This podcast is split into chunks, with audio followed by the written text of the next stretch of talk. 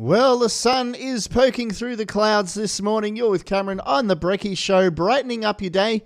And something else that'll brighten up your day is round three of the NRL, and it all kicks off tonight when Parramatta take on Manly Sea Eagles at Four Pines Park in Sydney. New club, the Dolphins, are taking on the Knights at McDonald Jones Stadium tomorrow at 5. Then you got a Sydney derby down at Allianz Stadium in Sydney with the Roosters taking on the Rabbitohs. Our very own Cowboys are at home taking on the Warriors at Queensland Country Bank Stadium. The Titans and the Storm is the other game on Saturday. Plus, you got the Broncos taking on the Dragons at Suncorp Stadium.